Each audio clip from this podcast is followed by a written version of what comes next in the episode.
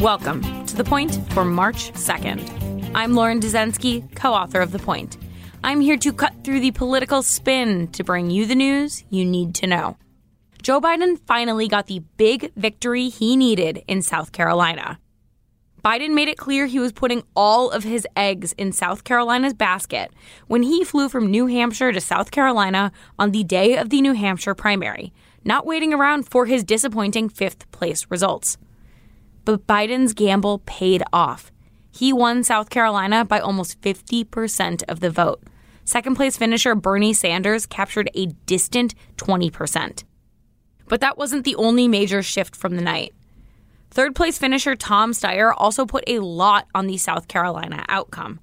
He spent $22 million on TV and radio ads in the state alone.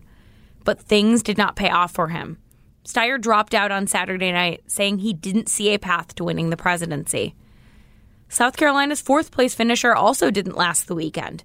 On Sunday night, Pete Buttigieg also dropped out, also citing a path to the presidency that simply doesn't exist. He's also apparently considering endorsing Joe Biden. And there's another departure on Monday. Amy Klobuchar announced Monday afternoon that she was also dropping out and going a step further. She is endorsing Biden in a rally in Texas. Buttigieg and now Klobuchar's departure reveals interest among moderate Democrats to coalesce behind a single candidate who could be an alternative to Bernie Sanders' rise. That candidate looks like it's Biden. Also, look for more pressure on Mike Bloomberg to get out to clear the way for Biden. Tuesday will be a crucial test. It's Super Tuesday, when 14 candidates plus American Samoa make their preferences made. Right now, polling shows Sanders with strong leads in California and Texas. How quickly can Biden turn his South Carolina win into real momentum that can translate super fast into Super Tuesday results? Let's get to the point. This race just majorly shifted again as South Carolina handed Joe Biden his first primary win ever, and three more candidates dropped out. And that is the point for March 2nd, 2020.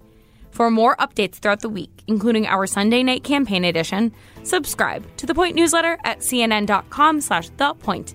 If you like this audio briefing, you can get it every single weekday on Google Home or Amazon Echo. Or subscribe on Stitcher or Apple Podcasts or your favorite podcast app so you never miss an episode.